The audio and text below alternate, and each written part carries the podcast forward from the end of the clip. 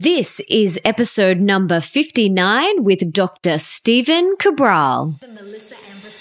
Welcome to the Melissa Ambrosini Show. I'm your host, Melissa, best selling author of Mastering Your Mean Girl and Open Wide, and I'm here to remind you that love is sexy, healthy is liberating, and wealthy isn't a dirty word. Each week, I'll be getting up close and personal with thought leaders from around the globe, as well as your weekly dose of motivation so that you can create epic change in your own life and become the best version of yourself possible. Are you ready, beautiful? Before I introduce today's guest, I want to tell you two very exciting things. You can now order my second book, Open Wide, a radically real guide to deep love, rocking relationships, and soulful sex. And all you have to do to get your hands on a copy is head to melissaambrosini.com forward slash open wide. And on that page, you can also get access to my free online open wide masterclass that Nick and I have created just for you. It is epic and you do not want to miss out on this. Now, the second super exciting announcement is that Nick and I are collaborating to bring you the open wide tour around Australia in January and February. Now, this is a celebration of Nick's music and to celebrate the release of Open Wide. Now, imagine a TED Talk meets Coldplay concert. It's going to be a fusion of music, meditation, and motivation, and tickets are selling fast. So head to nickandmelissa.com to get your tickets today.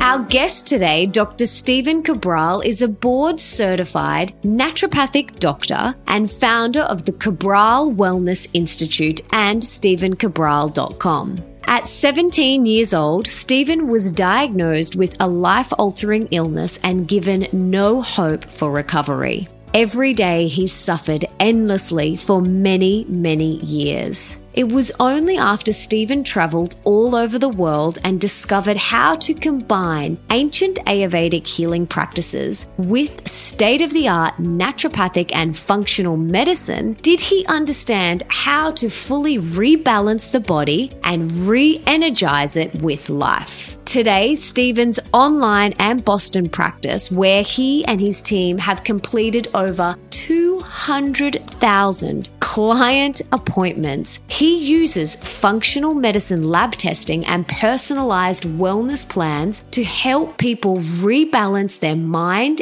and body and to recover from things like autoimmune issues, thyroid problems, fatigue, hormonal imbalances, weight gain, digestive issues, mood conditions, skin disorders, and dozens of other hard to treat health conditions. Now, his mission is to help people understand that there is always a reason why you have not achieved your ideal wellness or weight loss goals and that you can and will get well again. I love this so much. Now, in today's episode, we chat about how he healed from multiple quote unquote incurable diseases, why he studied different healing modalities all over the world, and what he learned that changed his life, the three different body types, and why understanding these will change your life and boost your health forever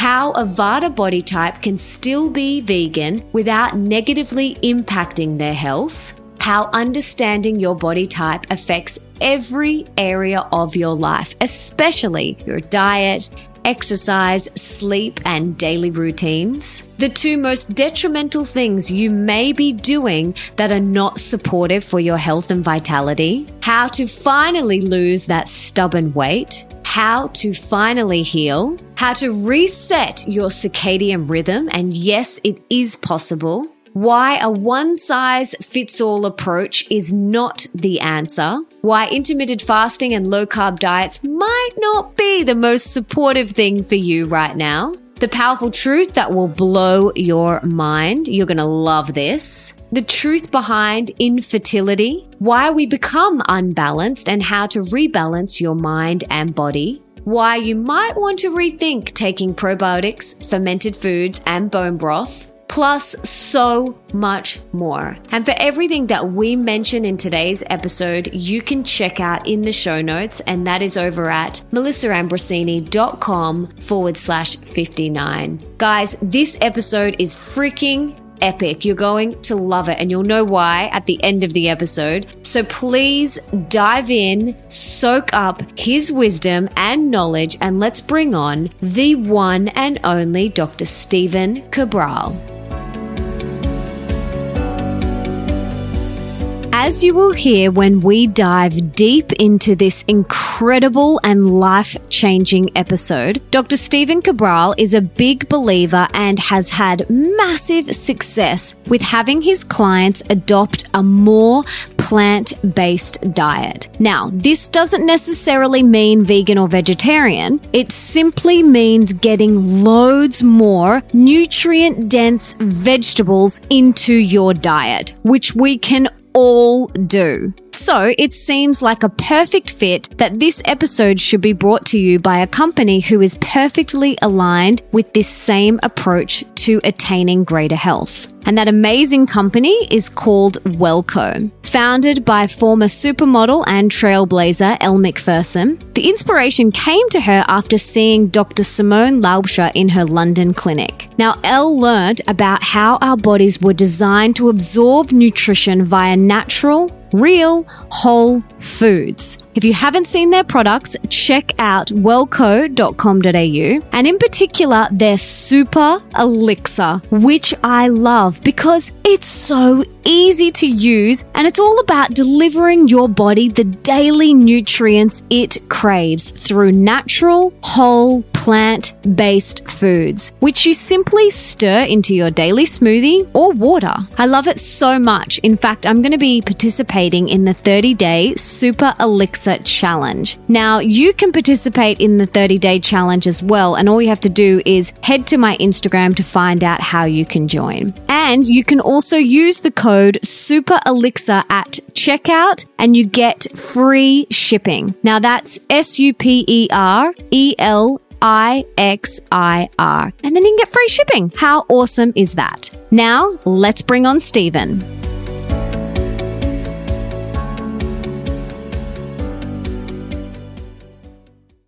Stephen, welcome to the show. I am so excited to have you on the podcast. But before we dive in, can you please tell us what you had for breakfast this morning?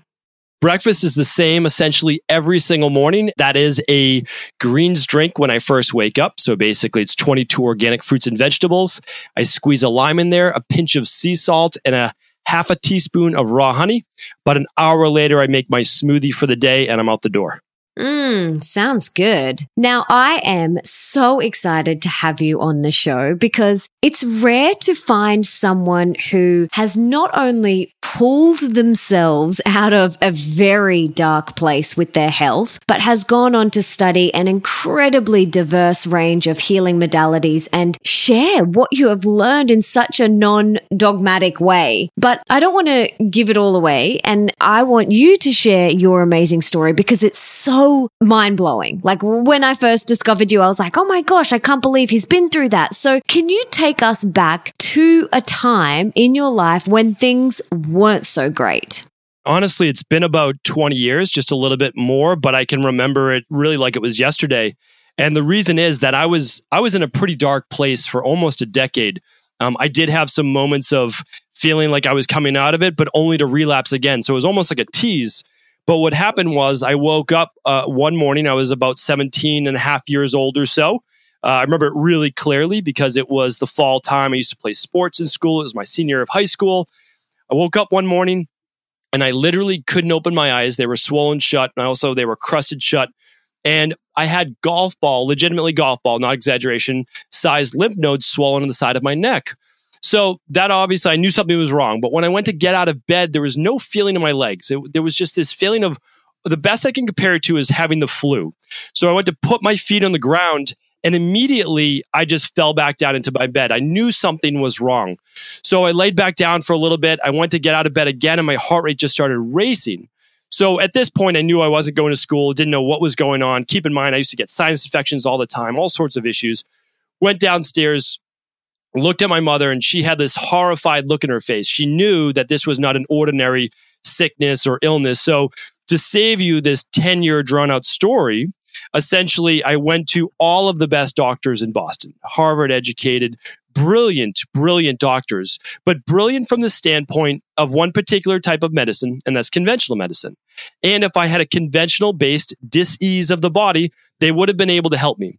But what I had were blood work numbers that looked good. And unfortunately, because of that, there was no way that they could help me. So I really toiled for the next couple of years before I was able to find this thing called functional medicine in really agony. You know, I, I, ended up having blood sugar dysregulation. I was a complete insomniac, uh, would get hot flashes in high school. I had brain fog, fibromyalgia, eventually being diagnosed with all sorts of things from hypercholesterolemia to myalgic encephalomyelitis, which essentially means you can't exercise, you can't do anything without getting extremely sick, worn down, wiped out. I had Addison's disease, which is really a, a deep form of adrenal burnout or adrenal fatigue. Uh, back then, it was almost unheard of. Uh, type 2 diabetes, rheumatoid arthritis. So people ask me, how is it possible that one person gets so many things? Well, that was my question and no one knew. So that led me on my journey to getting well again.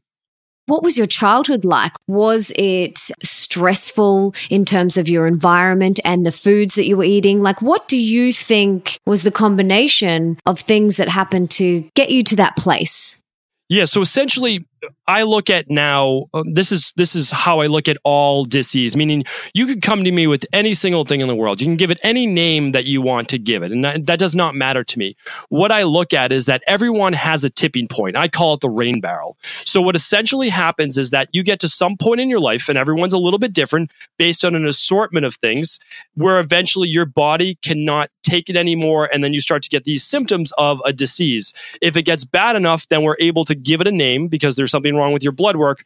Then we're able to medicate you. And then that's basically the way it is. We mask those symptoms. So what happened to me was that uh, preceding this, I was on three years of antibiotics. So I was taking two capsules of amoxicillin for three years straight. I swallowed over 3,000 capsules of amoxicillin before the age of 17, which is disturbing in itself. So that wiped out all of basically my good gut microbiome flora, which, as we know now, 20 years later, that's 80% of our immune system. So I was obviously quite, quite uh, dysbiotic in the gut, but it was also the type of kid, and this is very important to look at as well, who was just a perfectionist. You know that that had to try to do everything well, whether it was sports, whether it was school, and try to ace my SATs. And I was also about to go into college, so this was a big life turning event. That I would be leaving my family, be, be leaving relationships, friends, all of those things behind. So it was this big tipping point in my life between work and working out and all these things in the perfect storm. I ended up getting something called Epstein Barr virus, and that was the straw that basically broke the camel's back. And that's when all the symptoms came about.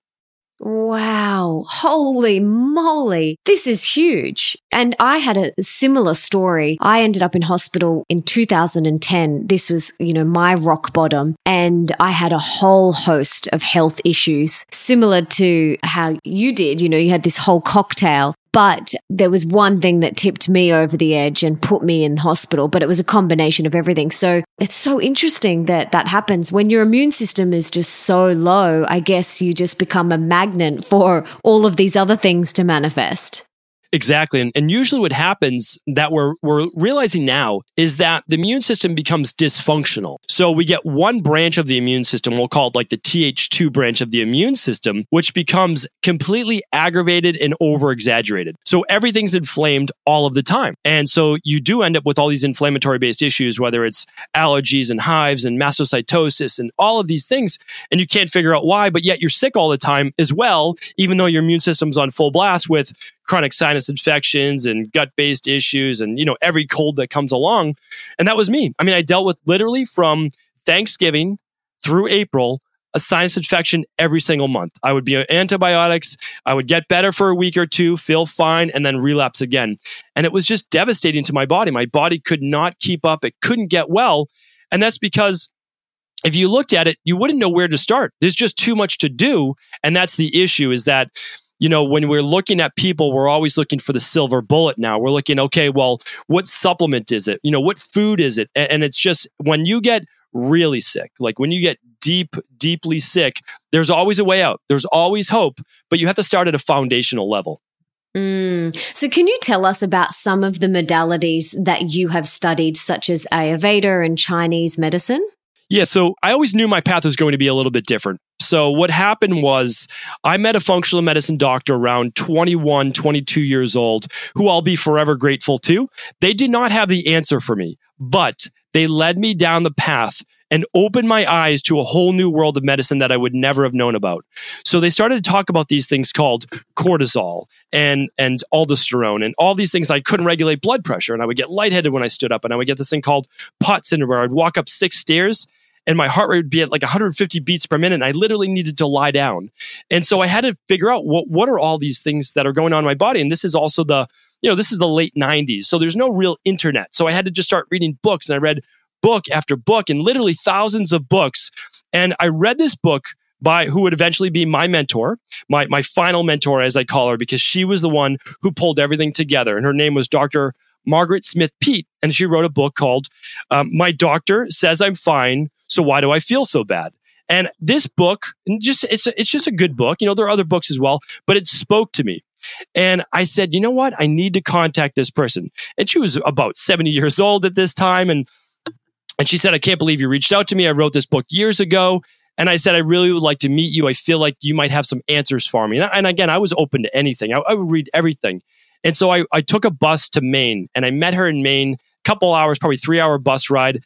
And she opened my eyes to naturopathy for the first time, traditional naturopathy, and to Ayurveda. I had I had read Ayurveda. I had kind of read it at a, at a cursory level, but she put it together for me in about a half a dozen meetings with her, studying genetics and how that related to then ancient based Ayurvedic philosophies. And she saw me start to make that turn. She knew that I was asking questions that were, were on the right path. She pushed me to go back to school to become a naturopath, to get my degree. She said, You've already done this work.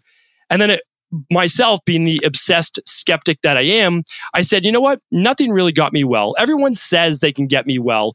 I'm going to study all over the world and I'm going to figure out the number one form of medicine. And that's what I'm going to practice. And I'm going to help people going forward.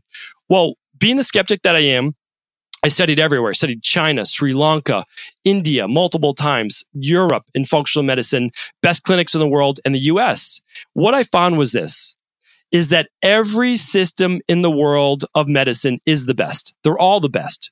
The problem is we're having a difficult time trying to figure out when to fit what patient with what modality. That's the only issue. Conventional medicine is amazing, amazing. I mean, I love state of the art conventional medicine. However, it's good for acute based illnesses. It's not going to help people with chronic based diseases. There's no chance. It, it is never intended to do that. So, what I found by studying overseas was that you can do miraculous things in Ayurvedic medicine, traditional Chinese medicine, and different forms of traditional naturopathy. Now, my philosophy or, or the way that I practice medicine now is combining the best with state of the art functional medicine lab testing with traditional ancient based science that we know is being proven true today.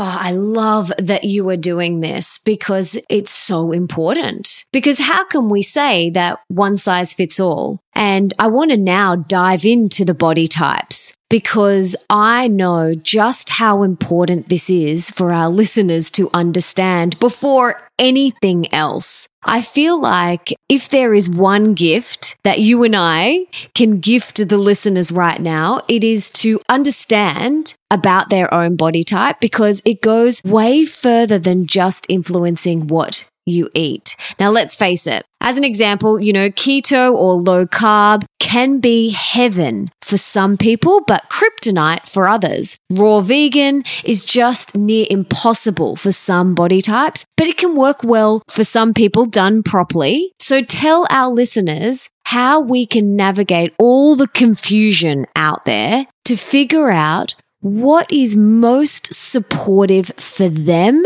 and their body type. So, this is an extremely deep topic, and it's one that I love to speak about. And honestly, I said that I'm going to dedicate the, the latter part of 2018 to trying to bring the doshas, which they call it in Ayurvedic medicine, or the body types to uh, to teaching that. I mean, that, that's what I want my my focus to be, but it is so in depth. Um, and, and here's why. I just did recently did a podcast on the Ayurvedic body clock. So when you look at the Ayurvedic body types, and again, this is not, I just want to give people this just right off the bat. None of this is woo woo based, you know, ancient based Eastern philosophies. All of this is proven through our now, uh, we'll call it modern day, and I have that in air quotes, science, meaning that the Vata body type matches up with the ectomorph in our conventional medicine. The Pitta body type matches up with the mesomorph and the kapha body type measures up with the endomorph. Now, what are those? Well, the endomorph is, let's just say it's the larger structured body type, rounder face, smaller, shorter neck, um, more barrel like chest, more curves on the body, so larger hips and larger calves and, and wrists. So basically, you know, a lot of people say, oh, well, you know, how do you get your calves that big if you're a male bodybuilder, something like that? Well, that's really genetic. I mean, let's, I, I want to talk about this in terms of generalities, meaning like a person who doesn't even weight train and they just have these very large ca- calves. Well, that, that's going to be the endomorphic body type. And then we have the mesomorph, that's going to be more of what we consider like an athletic build. Okay, they have very good muscular structure. They have broad shoulders. Uh, they're not always the tallest or the shortest. They're kind of medium in stature. But again, none of us are usually a pure body type.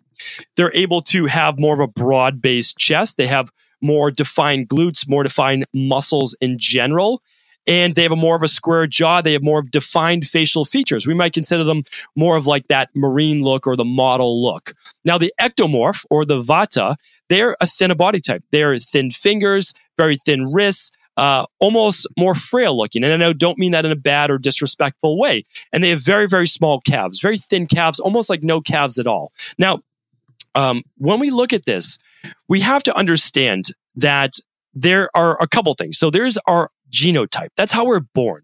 That's our genetic body type. But then there's also a phenotype. A phenotype is what we become because you could be a truly vata body type, a true vata body type, thin, but through eating a lot of processed food and alcohol and all of those things, although it's difficult, you could end up putting on a lot of weight, especially around the stomach. So, what I want to tell people is that there's your genetics, your genotype, which you are, that you can't change. Okay. Impossible to change.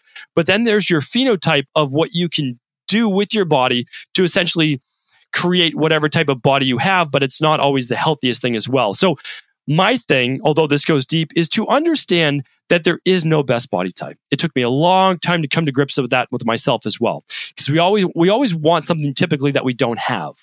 So, what I teach is having respect for your body and understanding that there is no such thing as wanting to be another body type. There is wanting to be your best body type, and that's it. Oh, I love that. It's so powerful because a lot of people want to change it. And I love that. So, okay, we fit into these three body types. Now, this might be a sticking point for many, but what does a true ectomorph or a Vata body type do if they want to live a vegan lifestyle? I mean, it's great if you are a Kapha or Endo, but it's going to be hard for an Ecto, the Vata body type, because they generally have that weaker digestion and they might go too catabolic on a vegan diet. So what do they do if it's a moral or a spiritual choice and they don't want to negatively impact their health. I completely agree. And, and this is a real challenge. It really is. I've, um, I have been and would love to be uh, vegan, meaning I was vegan when I was overseas um, studying in a lot of uh, these clinics and hospitals. When I was interning there, of course, Ayurvedic diets um, are promoting when you're uh, during a detoxification based protocol, you're typically following a vegan based diet. And the challenge was I have moral choices that I have to make. I have sustainability choices that I have to make. And then I have environmental choices that I have to make. And all of those tell me do not eat meat because they are not good for this planet. They're not good uh, for the animals. But what happens is after not, not weeks, but months, my body, I start to lose a lot of body mass. I start to then become more fatigued and tired. I use a lot of my own minerals and my body becomes much more weak. When I start to then add back in some fish, some eggs, maybe meat a couple days a week, what happens is I'm a different person. I literally transform my body type from being too vata, too ectomorph, to a much stronger, filled out body. And so those are things that I struggle with that a lot of other people struggle with as well. And you have to make the choice. So if you make the choice to be completely vegan, for moral, spiritual, environmental, all those reasons, I respect that. And I have to help you with that. But I can tell you right now, it's an uproad battle, just like you said, if you're an ectomorph, because a plant based diet, which is what I'm recommending for everyone, but I'll qualify that at the end of, of how much of that, you have to understand that even plant based proteins are not as anabolic as a uh, uh, an animal based protein, whether it's fish, eggs, dairy, any of those things. So again, you're just going to have to work harder. That's it. You can make it work, but usually you're going to need some supplementation, whether it be a vegan based um, protein based shake, whether it's coming from hemp, rice, pea. You're going to have to add back in some nutritional supplements, such as magnesium. Uh, you're going to have to add in calcium and zinc. Uh, glutamine. Those are things that the Vata body type strips through very quickly. And the reason is they run more sympathetic nervous system dominant.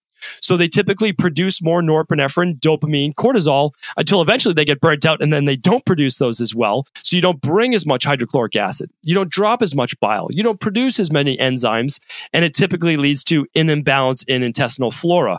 So not only are not able to digest all of that great food, you're also not able to absorb it as well.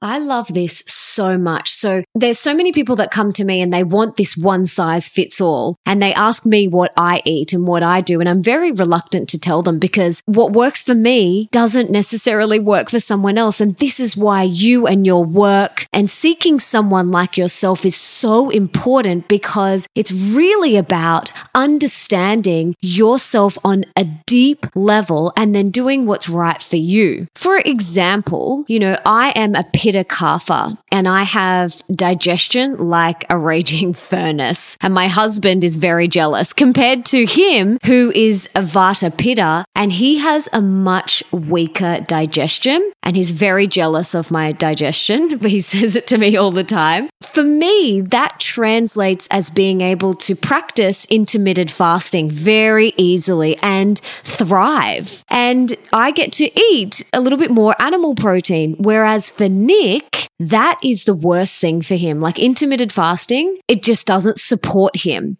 He gen, and he generally needs softer, easy to digest and much higher carbohydrate diet than I do. And he needs a lot more calories every single day because he burns through everything he eats. And with our pitta drive and determination, you know, we both need to be very mindful of our stress levels and stay super balanced. Otherwise we can get very quickly tipped over the edge into overwhelm and stress. So how does this understanding apply to other areas of our life, such as exercise and sleep and daily routines?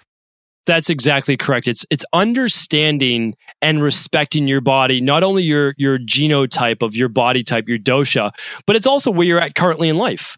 And so, you know, there are times like during the winter time, for example. Okay, this is a perfect example. I live in Boston, Massachusetts.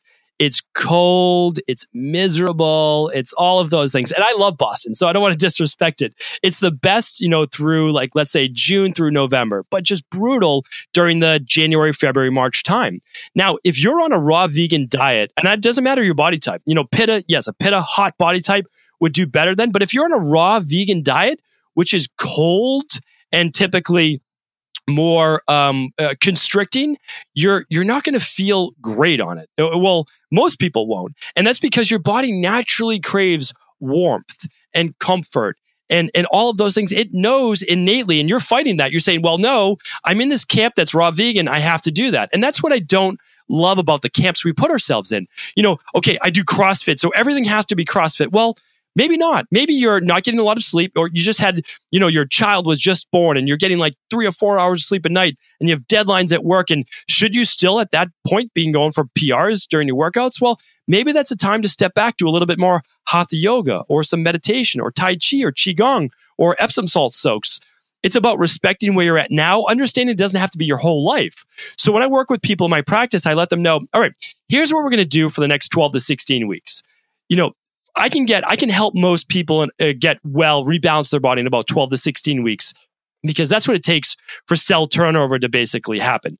After that, it's a different plan, meaning that once you're balanced, you can start to do different things. It's also seasonal. So if you don't mind, I would love to to just talk about your since people know you, you have an amazing community. Um, you know, you've just built up all this great camaraderie, I think, and you're doing such great work.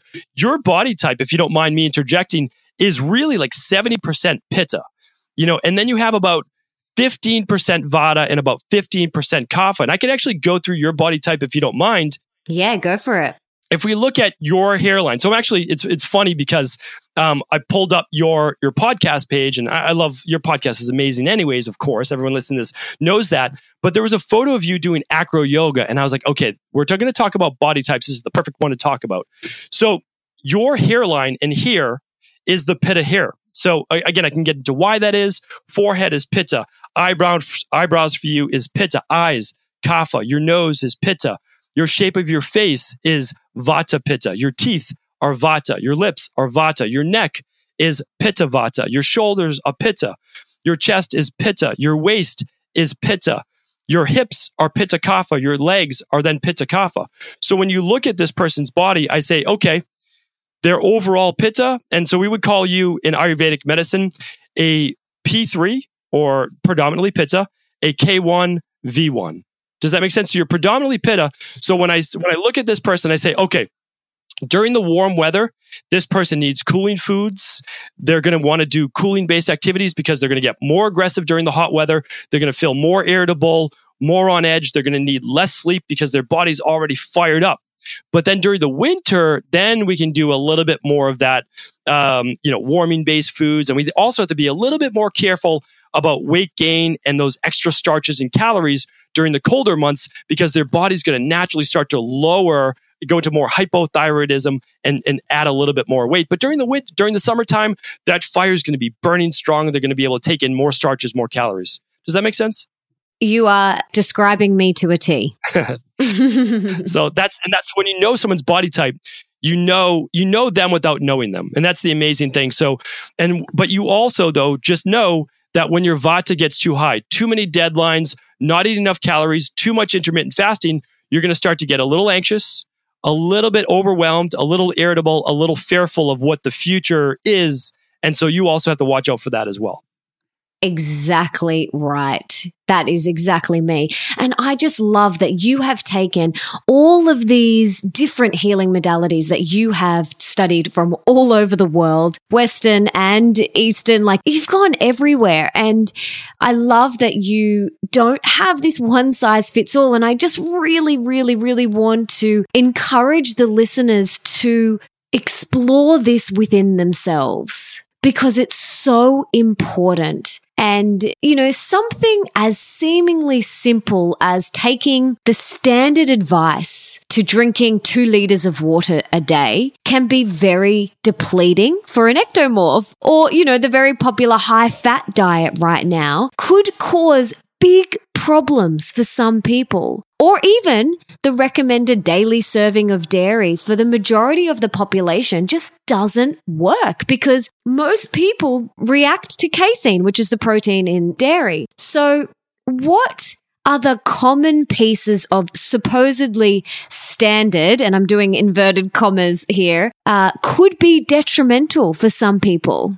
I'll tell you right now, just one, and I have so just like you said, I have no horse in the game uh, at all, and and that's because there is no there's no winner. Like there really isn't. Like no one it's all about ego a lot of times and and it's about dogma. So you're either uh, and again I, I have no problem with crossfit. I have no problem with low carb. I have no problem with this or that. But what I'm saying is, when you get so dogmatic that everyone should be doing this and that it is the cure all, all of a sudden, when I hear that from someone, immediately I just shut off just because I say, you can have amazing information, but you're too deep down your own rabbit hole. And that's the problem. Because I'll tell you right now, the most detrimental thing I hear right now is intermittent fasting and keto based diets. And I just want to explain those, if you don't mind, just for one moment.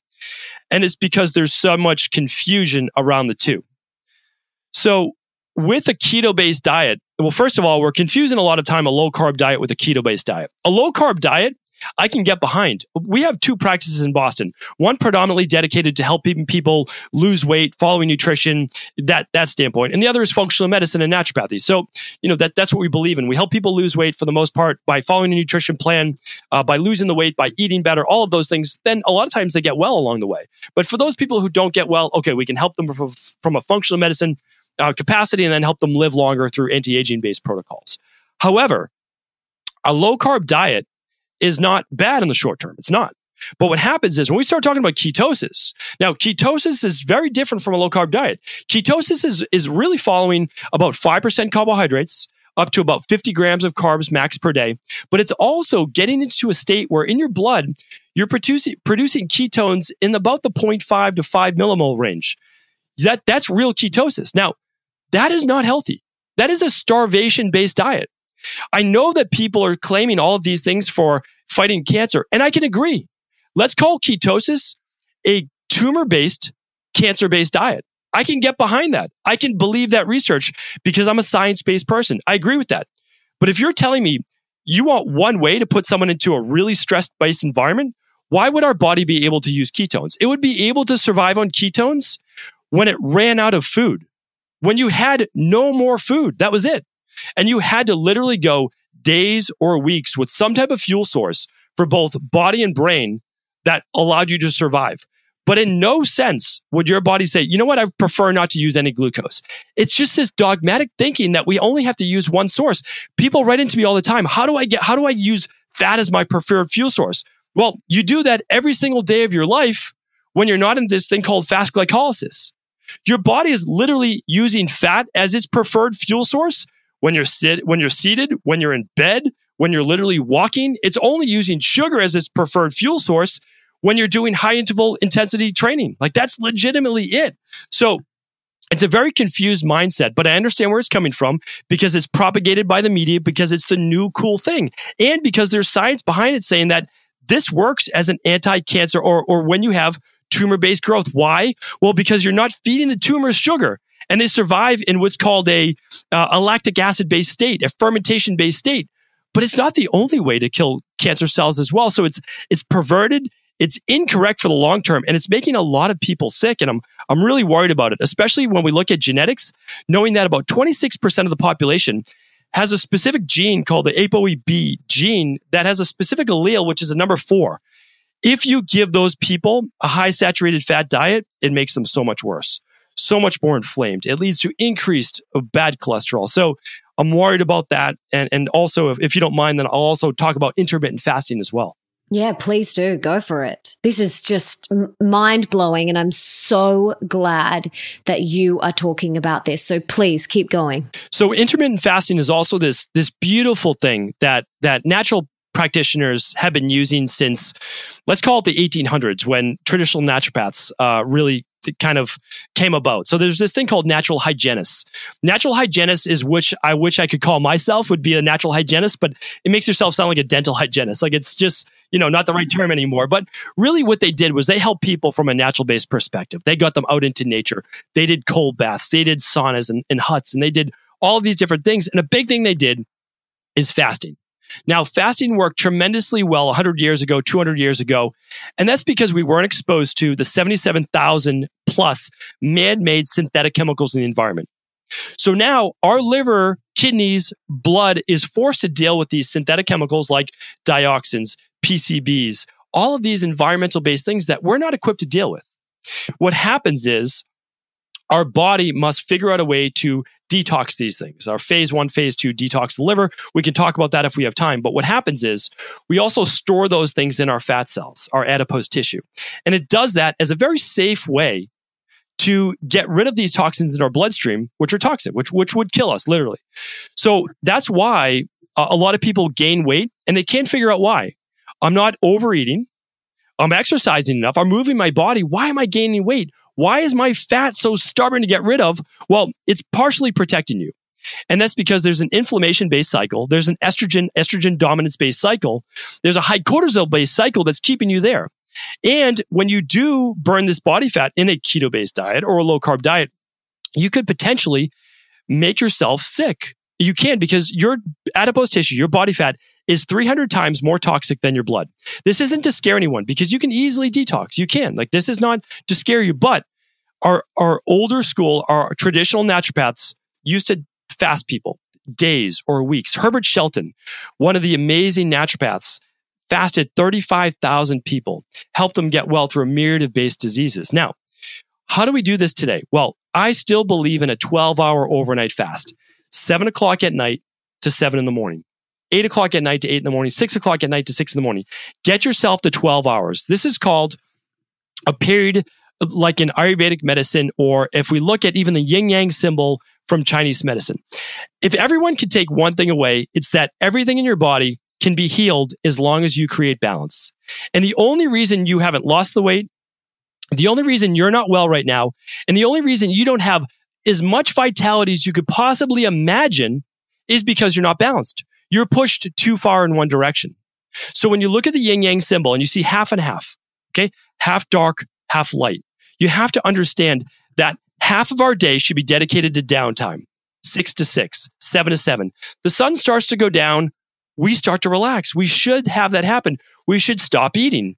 That is our time to rebuild and rejuvenate. But we've lost that. We've only lost that in the last couple hundred years with electricity because I'll tell you right now, all these people who think they're night owls are confused. And I know there's research saying, oh, well, these people produce more cortisol at night. They only produce more cortisol at night because they're stressed. They have a to do list and they're still working and there's light on. But if you put them outside in, in a campsite, three weeks, okay? Three weeks where the sun starts to go down, no electricity. Believe me, when you're forced to wake up at 5.30 in the morning, you're going to be tired by 5.30 at night. You're going to start to wind down your day. You will reset into a natural circadian rhythm. That is when you're supposed to stop eating and you start eating the next day. And one more point I just want to make. Now, in 2016, just last year, the Nobel Prize, which nobody talks about this, the Nobel Prize in medicine went to a Japanese doctor who uh, came up with this thing called autophagy. It was already around, but autophagy means that when you are not eating, your body is allowing you to kill cancer cells and to remove this disease based state of pathogens in your blood by itself. So if we give the period, if we give the body a period where it's not getting in new toxins from food, because our food does get broken down into particular toxins, our body can begin to heal itself. But if we're always eating, if we never stop midnight snacks or snacking before bed, which is the worst thing you can do for most people, I call it the 1% rule. 1% of people always, you know, fight this rule. Of course, there's always a contradiction to every single rule. Then those people will be able to start to tap into the healing based process. Now, the last thing I'll say is this. We take a beautiful thing like intermittent fasting, 12 hours a day, and we extend it to 16 hours, 18 hours, 20 hours, one meal a day. And all of a sudden, we've taken this thing and we've put people now in a truly catabolic state where they're go, go, go all the time. And now you're putting them in a state where there's no food. When you do not have food, but you're requiring your body to use glucose because you're in a fight or flight based state and it doesn't have it, it's going to start to either break down liver glycogen or muscle based tissue. So I could go on and on about this for an hour, but we have to understand unless you're literally in a relaxed state in the morning, that you're just meditating, you're doing hatha yoga, you're just in a, you know, a relaxed based state, you're probably going to have to eat something for breakfast. That's the bottom line.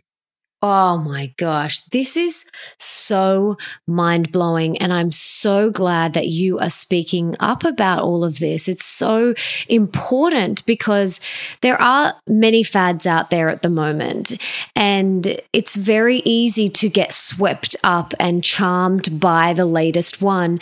But we really have to come back to understanding our body type. And for example, like, you know, ketosis for Nick and his body type, it just did not support him. It was not serving him. But for me, you know, that sort of thing, I could do it for a period of time, not all of the time, but I understand my body. And the more and more I listen to your podcast and, and, uh, read your work, the more I understand about my own body type. And it's interesting because Nick and I are so different. And, and he will say to me, Oh, you know, well, look at how you do that and, and look at how I do that. Or look at how you can digest that and look at how I can't digest that. And we're constantly like having this conversation around how different our body types are. And it's really, really amazing. It's, it's mind blowing. So let's talk about protocols now because this is something that is really coming up a lot. How can well meaning practitioners put their clients on a one size fits all protocol? I mean, it just seems crazy to me now. But what I love about your work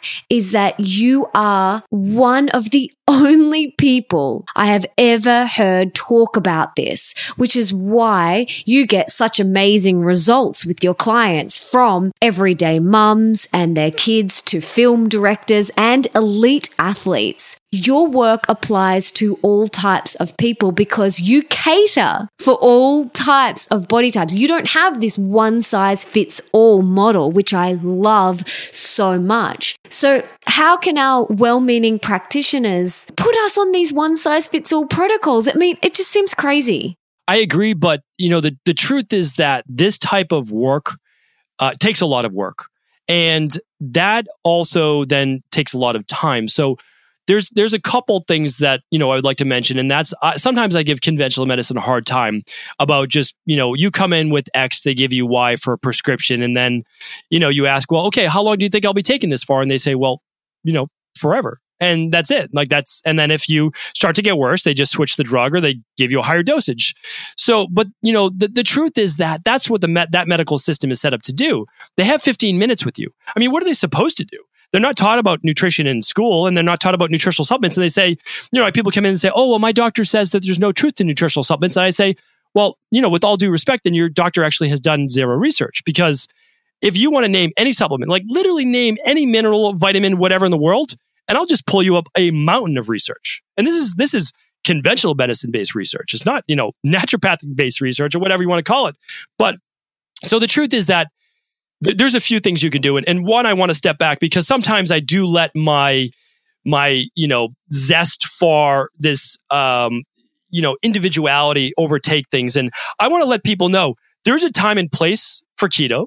There's a time and place for longer intermittent fasting, and there's a time and place for you know going low carb. But I, one thing I want to mention is that, like you said, you you might be in more low carb than keto. It's it's just a different thing. Like it's just it's your body is just going lower carbs. So you're able to tap into more body fat. Like it just changes, meaning that that's okay. And also, like you just mentioned, you just said a really smart thing that it works for a period of time. And I love that because we put our body, uh, like our body transformation clients on a three week lower carb nutrition plan. Okay. So then after that, though, they start to then add back in more fruit, lower glycemic fruit. And then they start to add back in more starch. So that's what I'm going to talk about, how you put people on a plan. So Here's what happens though, and this is the hard part because guys do great with lower carb for the most part as a pitta or endomorph, and women don't do well with it. And there's a reason why, and it's reproductive based. So women end up starting to lower their thyroid on a low carb diet after somewhere around the three to six week mark. That's what I find. How do I know this? Is because I, I um, you know, I practice in a clinic. We run thousands of lab tests. I, we've completed over 250,000 client appointments. I have as much data pretty much as the largest research institute you could find. And I don't say that out of an ego based perspective. I say that to say we have results. We know it works. Our job is to share that with other people for free so they can start to understand why. When women go on low carb, their thyroid starts to go low. It does that out of a protective based mechanism. They slow metabolism because they need to preserve body fat to preserve their body's ability to survive. So now they'd be able to survive. Their, their basal metabolic rate might be 2,000 calories a day. Okay, they drop that down to 1,600 calories. Now they can survive in nature without food at 1,600 calories. Okay, you go a little longer. Okay, now you're down to 1,200. We drop the thyroid even more. You start to get a little colder in body temperature. Hair starts to get a little thinner. You can become a little bit more catabolic. All of a sudden, you start to drop those hypothyroid levels even more. Progesterone starts to fall. You now become infertile. We, we deal with so much infertility issues that we just say, oh, well, you know, it's just genetic or it's just this. No, it's not. It's not.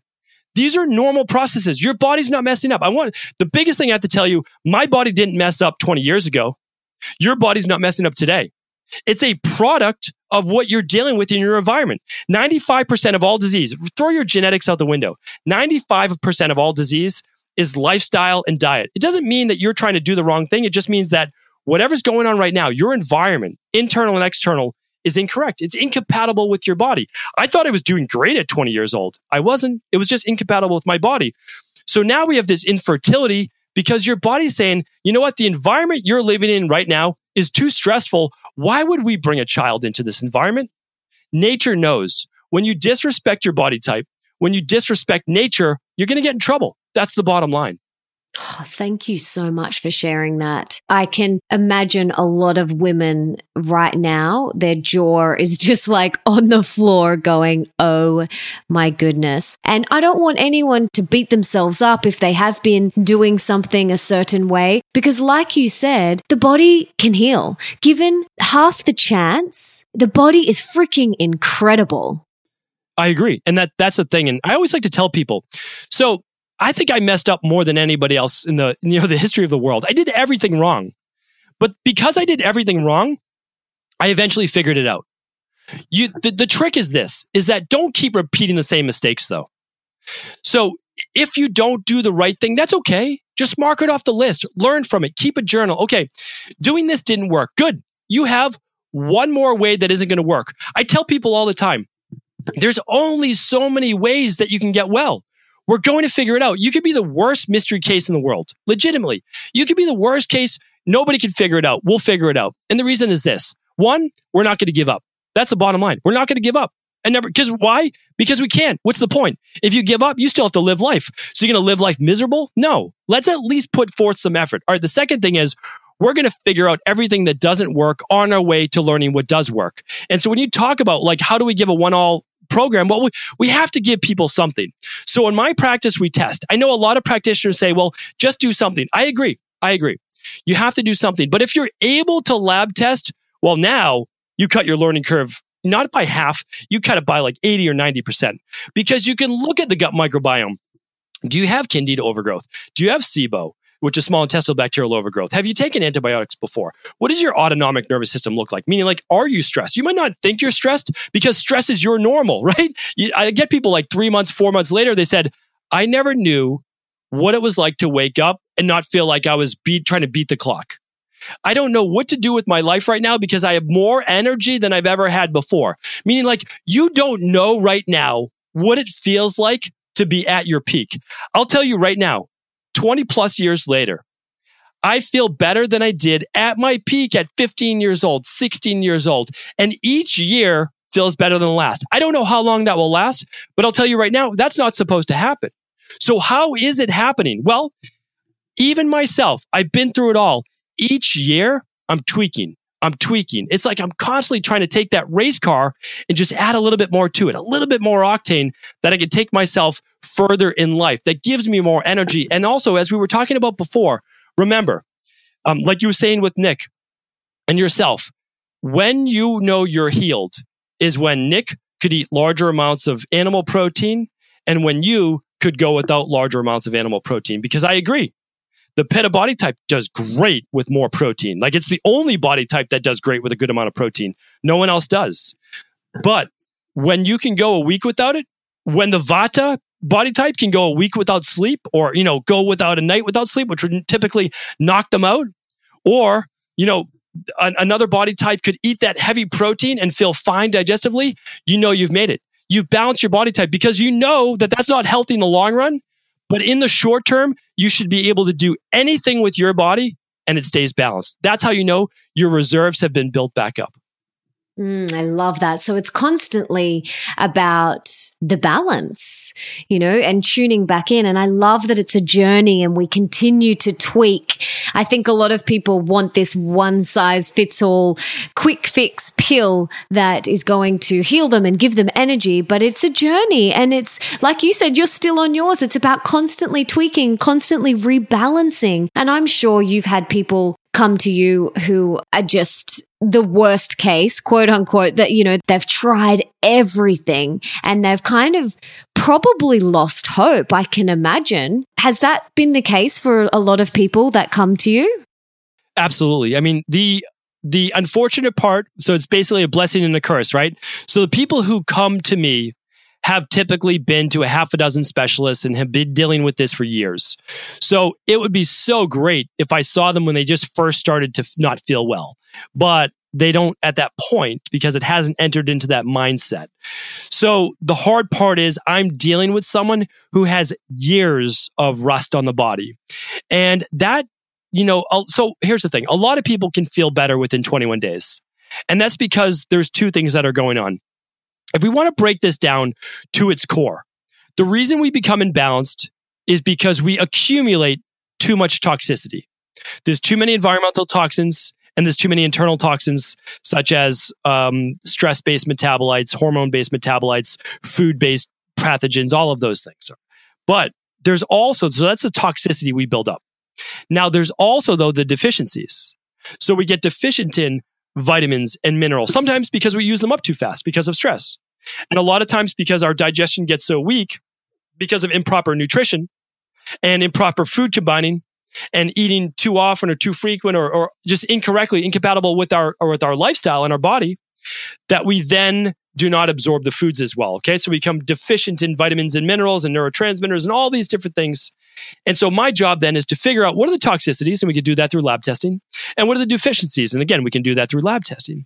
I can replace those very quickly at a blood based level. Meaning I could just get them back into their body.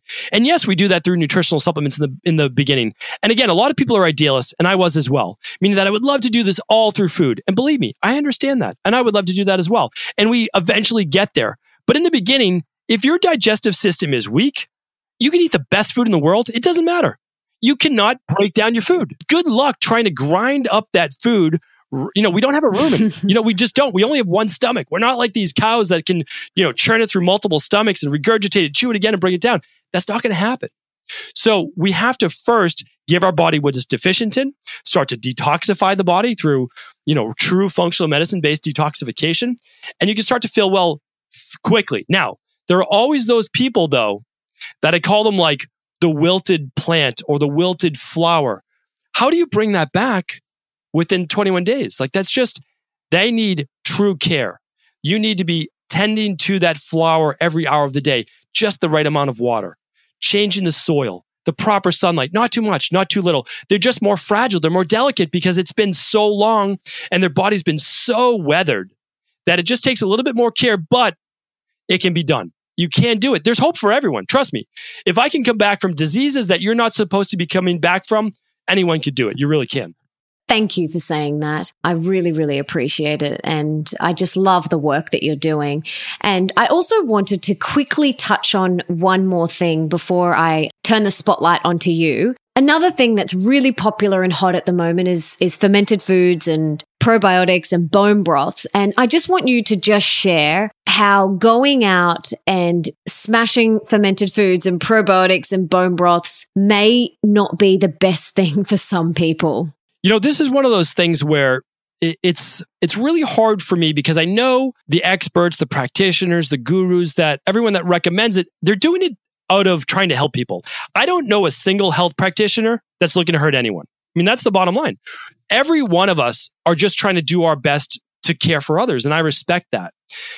But the people who need it the most are the ones who are being most harmed by fermented foods and bone broth. And that's the worst part about this. Meaning this, the people with the gut dysfunction, the SIBO, the candida, the overgrowth should not be using these foods. And that's that's the that's the whole thing about this. It's like healthy people can do that. Healthy people can do bone broth. Healthy people can do fermented foods because they have a balanced gut. But you can't do that. I mean, so here's the thing because I know that I can sometimes get off in tangents. I work about two thirds of my practice is digestive based. And the reason is that 80% of our immune system lies within the digestive tract. Most people have some type of digestive based dysfunction. We can run specific lab tests to actually show people what the dysfunction is. A lot of people, they've taken antibiotics, they've taken birth control, Advil, alcohol, any of the things that can disrupt our gut microbiome. Okay. So what happens is if we get bacterial overgrowth in the gut, which is as simple as taking literally antibiotics one time in some people that are susceptible or from birth. A lot of people don't know your your mom, which again, like no disrespect to our moms, but something wasn't right with my gut microbiome. Our moms pass on their gut bacteria or their bacteria to us. And if it isn't balanced from the beginning of life, well, then sometimes that can set up with certain issues. But if we have bacterial overgrowth, if we have candida overgrowth, so that means overall bacterial overgrowth, does it make sense to put more bacteria into 26 to 28 feet of intestinal tract that's already loaded up with bacteria? To me, it doesn't make sense. And I can back that up through clinical practice. What people need is not more probiotics. And here's the thing as well. If you look at the small intestine, it has different probiotics. It has different microbiome, meaning that when you look at the bifidobacterium based stream, uh, strains, those are mainly colon based. You're, they're meant to be in your colon. Your small intestine comes before your colon. If you put those into your mouth, they have to go through your small intestine. If your small intestine is not balanced with enough lactobacilli, then those colon based strains can stick in the small intestine. Now you just literally gave yourself SIBO. You gave yourself small intestinal bacterial overgrowth. So what I'm trying to say is this. A lot of times what we need to do, uh, this is my whole thing. I, I, this thing, and I wrote about this in, in my new book is just sometimes the healing process is addition by subtraction. We're always adding more oh, we need more B12. We need more, more coenzyme Q10. We need more bone broth. We need more fermented vegetables, more probiotics. No, we don't. Sometimes we have too much of everything. If you think about it, we live, a lot of us who are listening to this podcast, we're very blessed. We live in societies where we have unlimited access to food anytime we want. We have refrigerators and cabinets full of food. We, ne- we don't go for anything, right? A worst thing is we're stuck in an airport and we're trying to figure out our best choice. But what happens then is we always have access to everything. We have too much. The way to get well a lot of times is through some type of fasting, is through detoxification, is through these candida and bacterial overgrowth removing protocols. And then, and then at that point, we can start to add back in the good probiotics, one strain at a time. First, the small intestinal based strains, then both strains, the colon and the small intestine.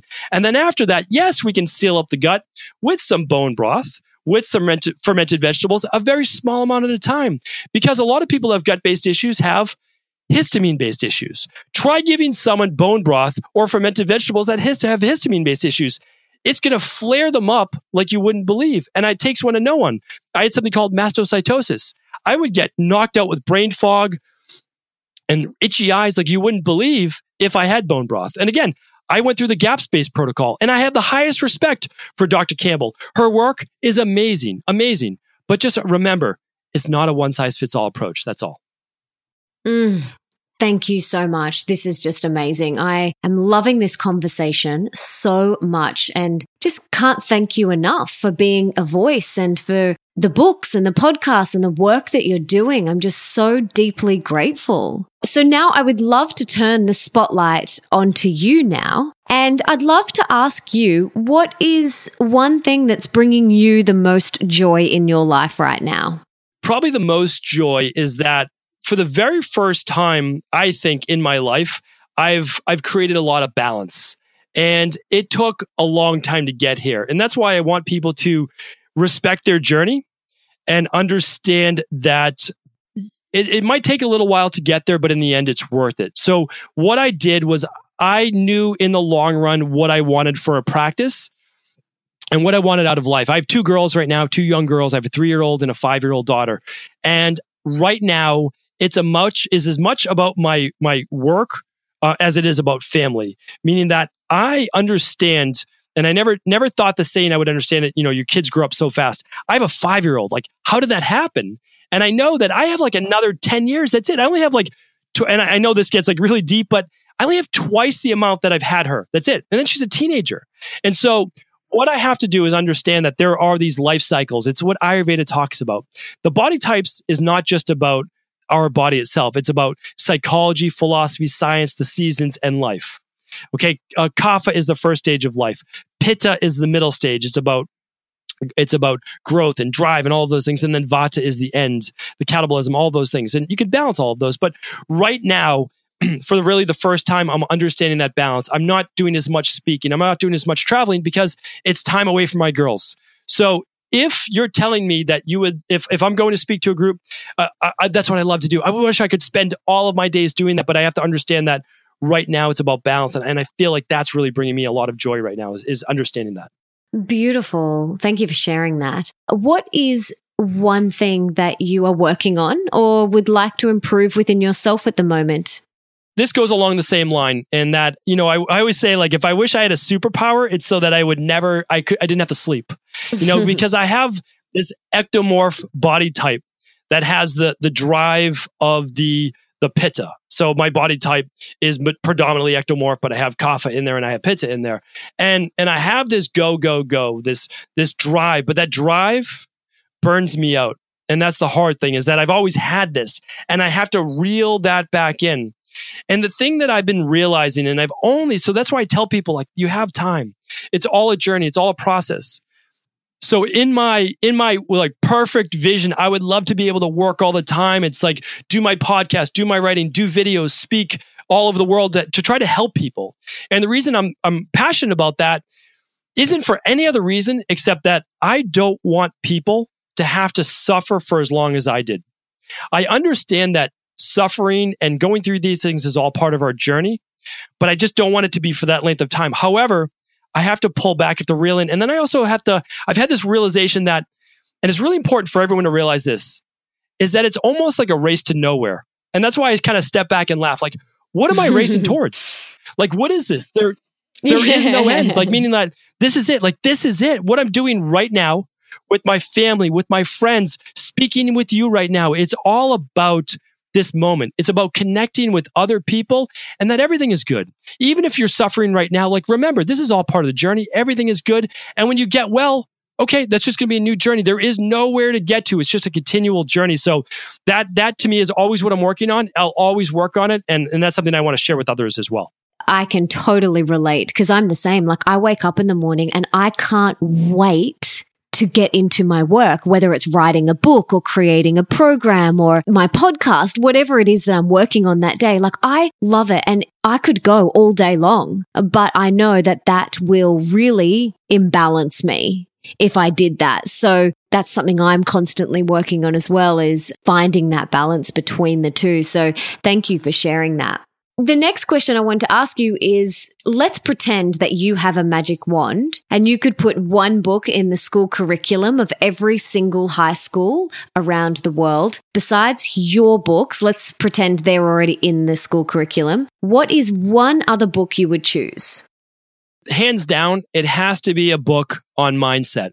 And that's because it's the most important thing that's never told. It's the most important story that's never told.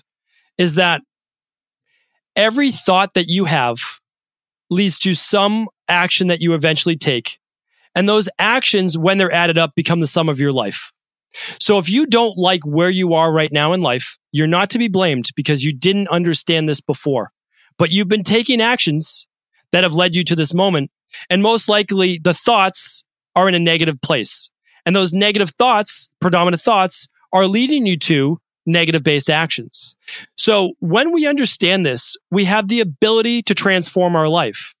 And until you're told that, until you understand that, it's very, very difficult to make any headway because I'll tell you right now, the only people I see who don't achieve their weight loss goals, who don't get well, and no, do don't live a life of just vitality are the ones who don't believe, who don't think that, well, people like me don't get well, or everyone in my family suffers from this, or this is the way that it's always been, or I'm just this type of person.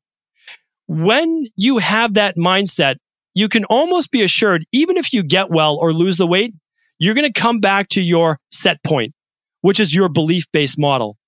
And until you change that, nothing else matters. I'll tell you right now, everyone in my practice that I see can get well. And the only people who don't are the ones who just truly believe, who take on the role of the victim. And it's unfortunate. And again, I'm not coming down on those people because I was that person. So when I say right now, I wake up ready to go before the rest of the world, basically, before the sun set, uh, before the sun rises, it's important for me to get up before the rest of my family. But it wasn't always like that. I suffered from dramatic brain fog and flu like symptoms for many years. So now, though, the first thing that had to happen, and I want to mention this, and so because you might be feeling this way yourself, I was an insomniac. I was depressed. I was anxious. I hated my life. I had a temper. I was irritable. I was not a fun person to be around. I was not positive. What changed my life was reading books on self improvement. That's where it started. Not with natural medicine. Believe me, I tried natural medicine. I didn't get well. And I was a victim. I saw everyone around me dealing with these things and I was in a bad spot. I had to remove myself from a lot of those negative based environments. I had a really bad night one night. It was, you know, who knows, my 10th night in a row of not being able to sleep. And it was probably like two or three in the morning. I knew I wasn't going to be able to fall asleep that night. I was really upset, probably crying again during the middle of the night, you know, 22 year old crying in bed, having a really tough night, depressed, anxious, didn't know what he was doing with his life, didn't know what I could possibly do with my life because how could I go on with my life feeling like this? Something just struck me. I don't know what, like, I don't know where it came from because no one had ever taught me this, that I decided that night, no matter how sick I was, that this was not going to be my life. That was it. I just was not going to be the victim. And I didn't care if I never got well again. I said that to myself. I don't care if I can't swallow properly, if my digestive system hurts, if my eyes are always swollen, if I always have brain fog. It doesn't matter. I was not going to complain about it. I was not going to feel bad for myself. And then if it took the rest of my life, I was going to work on it in order to get well. And no matter what, I was still going to go about everything else that I wanted to do with my life. That was it. That was a change. And yes, did I get sick after that? Of course. I relapsed multiple times and I felt, I felt bad for myself. But each time, me feeling bad for myself only lasted days. And then it only lasted hours. When I have a bad day, I say to myself this, this is a bad day. These are not good circumstances. I'm not happy right now. You know what? That's okay. When I wake up tomorrow, it's going to be a new day and I'm going to deal with it then. That's it. Mm, I love that. Thank you so much. Is there one book in particular on mindset that you have in mind? Any book on mindset? So I get a lot of recommendations like for natural health and practitioners ask me like what book should I read? The hard thing is that one book leads to the next. Exactly. So people ask me again like how did you read, you know, 3000 plus books? As well, I read one book and then I'm like I've never heard about this topic before. And then I read another book by another author and I just kept going, but you know, I don't want to leave that that open-ended. So you need a place to start. And there's some really approachable books out there. Um, one of them is The Subconscious Mind by Dr. Joseph Murphy. It's a great book. You know, there's a little bit of religious undertone, but again, you don't have to be religious to read this book. And I think it's a great place. It just starts to talk about how we have two minds our conscious mind and our subconscious mind. And our subconscious mind really dictates the thoughts that we're having and the programs that we're running on. I was running on really poor conditioning I found out as a child. And it wasn't my parents' fault. My parents did the best that they could with what they were taught. But it's okay, you know, at some point in your life, you have to decide to change. And I decided that those, that the conditioning, the wiring that I was given as a child was no longer serving me. And it was not going to lead me down the path that I wanted to take. So I had to change. Mm, beautiful. Thank you so much. I can't wait to read that book. It sounds great. Now, Let's talk about your day and how your day looks. I am obsessed with hearing about how people prime themselves, as Tony Robbins says, for the day. So, do you have a morning routine that sets you up for success? Absolutely. And it's the number one thing that I recommend. So, if someone does nothing else, like literally nothing else in the world, I believe in having a morning routine. And it's because if you don't, then you're not setting yourself up for success. You're setting yourself up to have a stressful day and a chaotic based day and that does not lead you to the life that you want to live. So your your successful day the next day starts with what you do the night before. And that's creating a to-do list. You script out your day. A lot of people say, well, I'm not going to script out my day. It's too rigid, it's too whatever. And I want to be more free. Well, trust me. Freedom comes from routine and it comes from rhythms.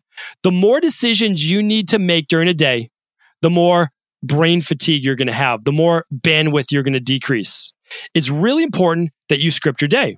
And it could be having lunch. It could be, you know, us doing this podcast, all of these things. When you know what's coming next, it allows your brain to relax. You don't have to keep the tabs open on the internet window, you know, always there to see, okay, what's coming next? It's already there. So now when you wake up that next morning, what I recommend, the highest thing that I recommend is do not hit that snooze button. If you hit that snooze button, it tells your body to start to lower the cortisol. No, you want the natural cortisol rise. You want it. You keep that going. You want the natural dopamine rise. That is what's going to allow you to jump out of bed and get yourself ready for the day. I always tell people to then hydrate. You've gone at least eight hours, probably 10 hours without any liquid. Do a greens based powder, or at least just do some room temperature water with a squeeze of lemon, maybe a pinch of sea salt. I call that natural Gatorade, meaning that lemon or lime contains a lot of potassium. Sea salt obviously is the sodium. You get a nice balance right there. The minerals hydrate the body. It helps to cleanse the palate, cleanse the liver, all of those things. And then I usually just say like, just get ready for your day. You can meditate, yes, but if it's the body type that's a little bit more sluggish, let's say it's the endomorph, the kapha, or it's wintertime, get out of bed, take a nice warm shower, get your body ready for the day, but don't stimulate it.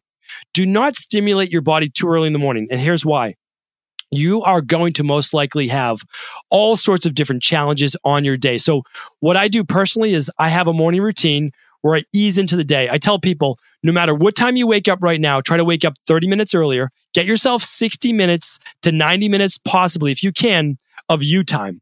Most people never give themselves any time, which is why they're frustrated and overwhelmed. If you give yourself a little bit of time in the morning just for you, before the kids wake up, before your spouse, your partner, before work, whatever it is, ease into the day. You'll be so much happier.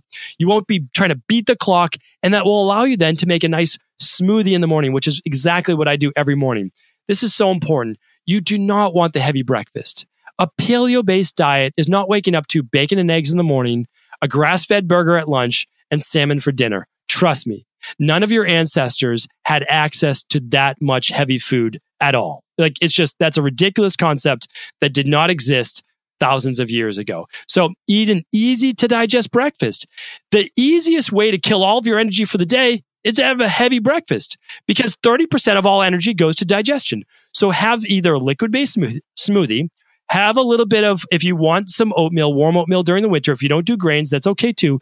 You can do other things as well, just easy to digest. So that's what I do. And then I, I just start my day. Awesome. Thank you for sharing. Now, I'd love to hear what are three things you're most recently grateful for in your life? So these are things that I've been I've been really uh, grateful for for some time, and that is my wife, who's my support system. Um, I'm really lucky to have a supportive uh, partner. I know that not everyone does. Um, just you know, really really grateful for that. That you know, I, I I have less low moments that I used to in the past, but when I have a low moment, that that she's there to you know really comfort me. So that means a lot to me. Um, I have my two daughters who have changed my outlook on life, meaning that I get to see the world now through a new lens. I see maybe what it was like for me growing up uh, many years ago and for what it would have been like for my parents to raise children. So I have a new respect for my parents as well. And I, that's, that's been very, very helpful as well. And my work, um, I'm just extremely grateful. I mean, I don't, I didn't have aspirations as a kid growing up in Medford, Massachusetts. I mean, nobody knew what a naturopathic doctor was back then, and certainly no one in Medford, Massachusetts would, you know, go on to do this type of work. So I'm grateful that I actually got sick because this led me down this path. And I know that might seem strange.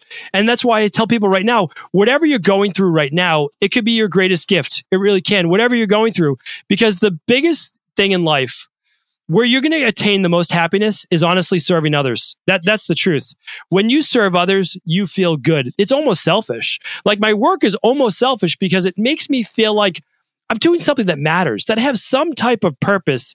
And with that, meaning that if I never got sick and it never led to Ayurveda and it never led me to my mentor, and my mentor never said, go back to school, you need to go back to school, get your degree. And then that led me to studying all over the world. Then I wouldn't be where I am today. So those are what I'm most grateful for. Mm, thank you. So beautiful. You are such a beautiful human being. Like, I just, I'm so grateful for this conversation. And I've got a couple more questions. What is one thing or one of the most important things that we can do today for our health? Just one thing that people can do today. So I'll give you the main thing, but it's also the hardest thing. And that's why I understand that it's it's a work in progress and that some things we can't control, but it's stress. Mm. No one likes to talk about it, no one likes to admit it, but everything gets worse and every disease comes about because of stress. You almost can't be in a disease state except for congenital based issues if you didn't have a high level of stress. Now, keep in mind, stress isn't just from emotional based stress from life, relationships, work, all of those things. That is stress. But stress is also from the from an imbalanced gut, meaning that our our gut is called our second brain for a reason. It's con- so our gut, our let's talk, let's say it, our stomach connected to our small intestine, connected to our large intestine. there are nerves that innervate the nervous system. Okay. So it talks with the nervous system. There's also something called the vagus nerve that stimulates. So basically, it's a pathway that speaks to the brain. So your gut talks to your brain. And if you have gut based issues, it's going to make you anxious. It's going to make you stressed because it's telling your body something's wrong. I don't feel well. And the third thing is you can get viruses, you can get pathogens, and that causes stress in your body. But the main thing really is trying to control stress in your life. And I honestly, I look at everything as this rain barrel. So if work is brutal, you just don't like your job, but you're doing it, you know why? Because you need to support your family. You need to do this, this, and this. I get it. I totally understand. But that just means going back to the yin yang symbol and Ayurveda is you need to balance that. That means that you have to really work on uh, coming home, have a stretching hatha yoga based routine or an Epsom salt bath, relaxation, using things like uh, magnesium or CBD oil or, or just things to kind of calm the sympathetic nervous system, right? Have a nice conversation without this TV, get rid of the evening news, uh, have a meaningful conversation with your spouse or play with your kids, like all of these things. You just have to go deep on balancing the stresses in your life. So I know that that's really open ended, but I'll tell you right now, I've seen people with gut based issues that should get better, right? That, that there's no more candida left there's no more overgrowth left. But what happens is this gets a little, uh, you know, uh, complicated. But what happens is when some people get stressed, the lower esophageal sphincter to the stomach, meaning that your esophagus opens into the stomach, it won't close. So people literally get things like achalasia. They can't swallow food. They get heartburn, not because of H. pylori, not because of bacterial overgrowth. They're just super stressed. And then also they keep giving themselves SIBO. Literally, because what happens is they can't close the valve from where they're um, basically the small intestine, the ileum meets the cecum, so the ileocecal valve doesn't close. And they get a backup. They get this colon based bacteria that we said shouldn't be in your small intestine, and it backs up in your small intestine. So I'm telling you right now, no matter the health protocol you're working on with your functional medicine doctor, your naturopathic doctor, or the book, the protocol that you're following right now, you have to start to reduce stress. It's the most important thing in the world. Absolutely agree. Thank you so much for mentioning that. It is so important. And you've reminded me to do a little check in with myself and make sure that I'm doing all of the things that really reduce the cortisol in my body. So thanks for that little reminder. All right, I've got another question for you. What is one of the most important things that we can do for more wealth in our life? This is um this is a question that I've been asked a lot more over the past year um, I've just been so fortunate and I feel unbelievably grateful because it was never intended uh, for myself to reach so many health practitioners. I created my podcast and I kind of created my my voice as a way of just understanding that there's only so many people my team and I can work with in a one-on-one capacity. Eventually just run out of hours in the day and you'd love to work on more work with more people but you just can't. So I said this is information that's not mine. There's no way I'm going to charge for this information because uh, in, that's just not ethical in my opinion. I have to get this out to people. It was taught to me. My mentor didn't hold back. I mean, she taught me everything she knew. And then I went on to, to study with all these great doctors and, and they taught me what they knew. And so it's my turn to give back. And then all of a sudden I found that about a third of all the listeners for my podcast are health practitioners.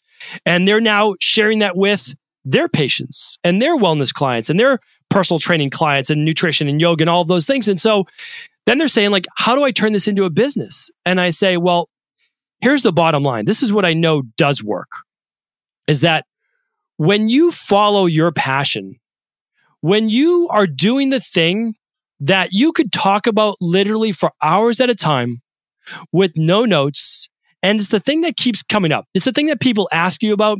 You found your sweet spot. You found what gives you energy. You love to do. You would do it for free. You would talk about it for free. It's what your friends ask you about when you're out to dinner or your acquaintances or clients or whatever it is.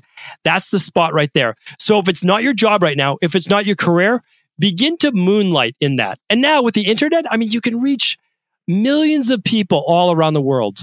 And a lot of people were worried about wealth, but the truth is that you don't have to help a lot of people to create a really good income that could also subsidize the current work that you're doing right now before you decide to maybe step out, branch out, and make that your full time work. So, my goal in the future is to try to teach even to a greater level more health practitioners so that they can go on to help more people. Because as I said, I'm one person That's that's it. And and this is not my information. So the more, and that's why people saying like, why are you giving this away? Why are you trying to teach more health practitioners? Practitioners, because the truth is that if we literally have an army of people who all become health coaches, like I wish half of the world becomes a health coach, because if they do, they're going to get themselves well because most health practitioners get into this because they have something wrong for them. So it's very altruistic as they're giving back. They're going to then be, you know, teach one or each one teach one, right? You get well, teach another person. If we do that, I mean, talk about how do you change the world? That's it. Like that is literally it.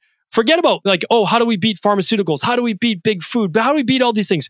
We beat it one person at a time and it starts with us. That's the bottom line. Mm, beautiful. And what is now one of the most important things that we can do for more love in our life? This is a, this is a, I don't, you know, this could go in a bunch of different directions, right? How I look at it is this is that, you know, you might be in the same boat, but it's kind of that you could work all day, you could do these projects, you could speak at all these different events, you could do all these things that all demand your time.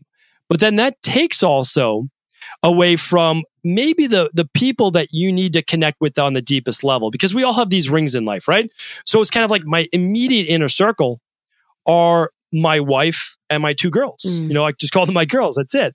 And so what I do is I just know my personality.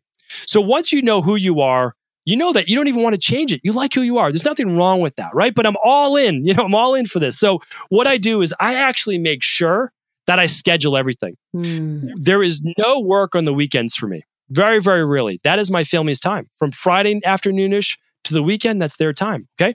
And I also make sure that I schedule quite a bit of vacation time because I know that that's how I create my balance. A lot of people say, oh, well, I'm going to get home at this time and do this. Well, for me, I do big blocks of time, like really deep connection. So I make sure too that my wife and I also spend our own time together, right? So we schedule dinners out. We put away the phones that we connect, that we have real conversations, that we get deep into each other, each other's lives of what that person has going on. And then they also do the same for friends and they do for the same for family. So basically, love to me is about connectedness. I know that love is also like if you're giving love out, like that's a beautiful thing as well. But I also believe that we can give a deeper level of love to our inner circle who might need it the most. Like there has to be that deeper level. So for me, that's how I do it. I don't know if there's a correct answer, but that's how I do it in my life. And, and that seems to be bringing me more balance. Mm, I love that because you've got to create space. And especially if you're like yourself and I, where you could just keep working and speaking and writing and creating, we have to schedule it in. And if it's not scheduled it in, like for you on the weekend or, you know, dates with your wife, it won't happen. And that's what I've realized as well with myself and my husband. If we don't put things in the calendar, we just move through our day. And then we, you know, a week will go past and we're like, we actually, like, I'm, I'm wondering why I'm feeling frustrated or agitated because we haven't had that time to connect with each other. And that time is really important to me and I deeply love it. And it's like that watering, uh, you were talking about before. You've got to water that relationship. You've got to water that plant, give it the right amount of sunlight give it, you know, tend to the soil and, and our relationships are exactly the same. So I love that you do that because it's so important. A lot of people think that that's selfish, that taking time for themselves, for self love, or just for their spouse, maybe time away from their kids is selfish. But I'll tell you right now, and, and I always like to share this um, I, have had a lot of what I call virtual mentors and, and audiobooks and books and all these things. Jim Rohn, who I believe, and I, I forgot to mention him earlier, is one of the most powerful speakers who's no longer with us, but his work is incredible. Uh, Jim Rohn, I just recommend looking him up. He had a quote that that I live by and I try to teach to others, and that's this: is that I'll take care of me for you if you'll take care of you for me. Too often we rely on, uh, we try to, our happiness relies on other people being happy. So we need to make our, our spouse happy. We need to make our parents happy, our, our kids happy. The problem is this everyone's trying to make everybody else happy, and nobody's happy. So you need to work on your own happiness first. When I get a little time to myself, even if it's just an hour, I wake up on the weekend before it's my family time. That was my time.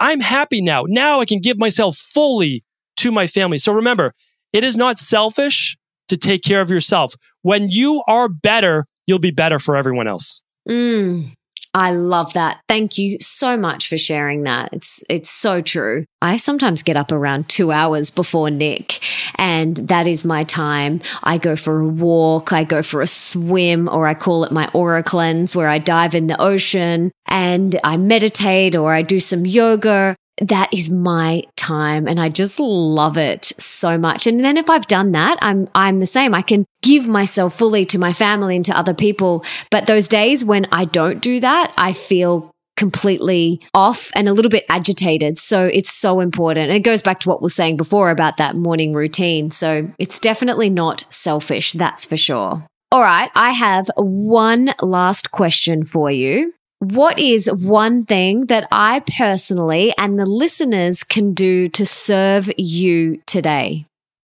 The thing that would help me out the most that my my work will be for the next 10 years, 20 years, 30 years, however long, will be to to share this message not of healing necessarily, not of helping people lose weight, not of helping people to live longer, but it's a message of hope.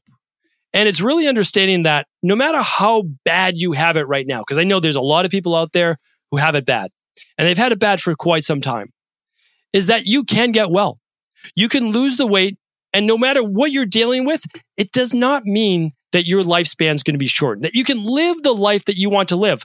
I've had people in my practice in their 60s, early 70s come back 12 to 16 weeks later. I haven't heard from them. They've literally gone off the grid. And I'm like, I hope this person's okay. And they all of a sudden do a follow up. And, I, and I'm worried. I'm like, how's everything been? And they're, they're crying. And I'm like, okay, this isn't going well. And they say, everything in my life has changed. I have more energy than I've ever had before. And this person's, this is literally just last week, 67 years old.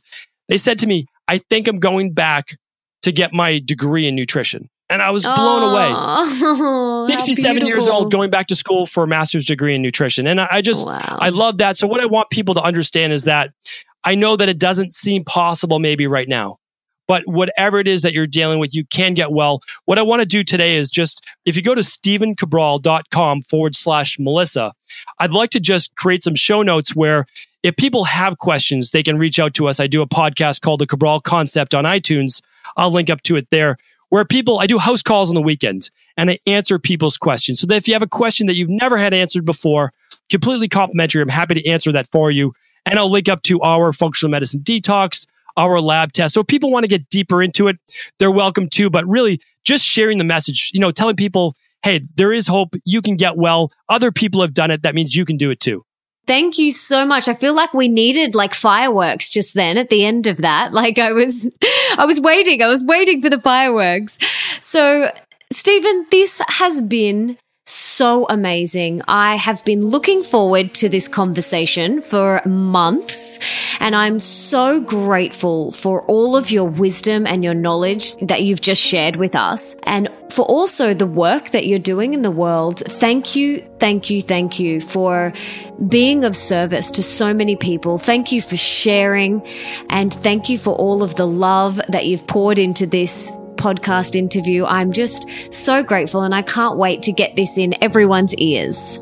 I appreciate that. And, and, I also want to thank you as well, not only uh, for allowing me to get this message out to your community, but also the work you do literally on, on a weekly, daily, and weekly basis.